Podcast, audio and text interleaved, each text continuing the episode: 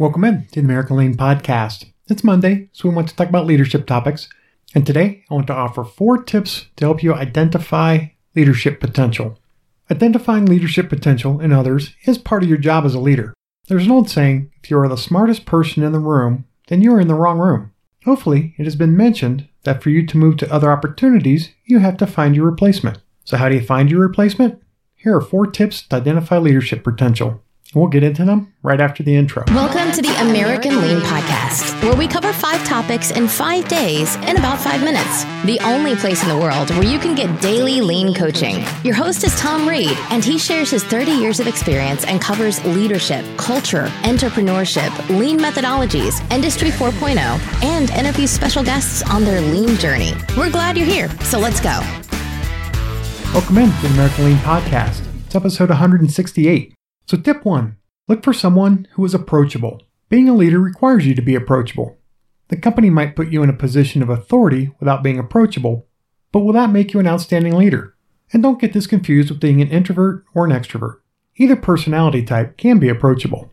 Being approachable means you're comfortable answering questions.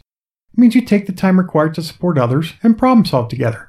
You act humbly with your peers and leaders. Observe how others in the company interact with this individual to get an idea of how approachable they are. If others will work with this person, ask questions, and willing to share information, that's a great sign. Tip 2. They remain calm. I think we can all agree business has changed a lot recently. How have your employees reacted? Have some hit the panic button and begun playing the blame game? Have others stepped into a problem solving mindset? The ones who remain calm and focus on problem solving are the ones who will make great future leaders. They understand that stuff happens in business, and when it does, complaining won't solve problems.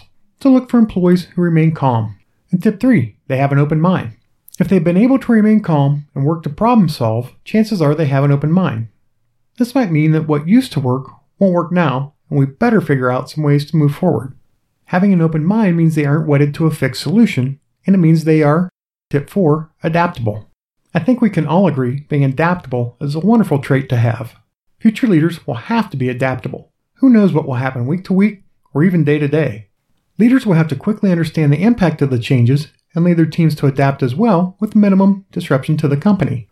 Look for people who are fine operating where there's ambiguity. Try to identify people who are good at making decisions and moving on. Identifying the next leaders within any organization is key to the ongoing success of any company. And if you keep these four tips in mind, I know that you will identify leadership potential in your employees. So let's quickly review. Tip number one, look for someone who is approachable. Tip two, they remain calm. Tip three, they have an open mind. And tip four, they're adaptable. I hope you can take these four tips to make yourself and your company a little bit better today. This podcast is for you, so if there are topics you'd like me to cover, or if you'd like to share your company's lean journey, please contact me at tom at americanlean.com. Full show notes can be found at americanlean.com slash blog for tips to identify leadership potential. And if you're getting value out of this podcast, please give a five-star review on the podcast player of your choice so others in the lean and business community can find it and we can all learn together. Until tomorrow, have a great one.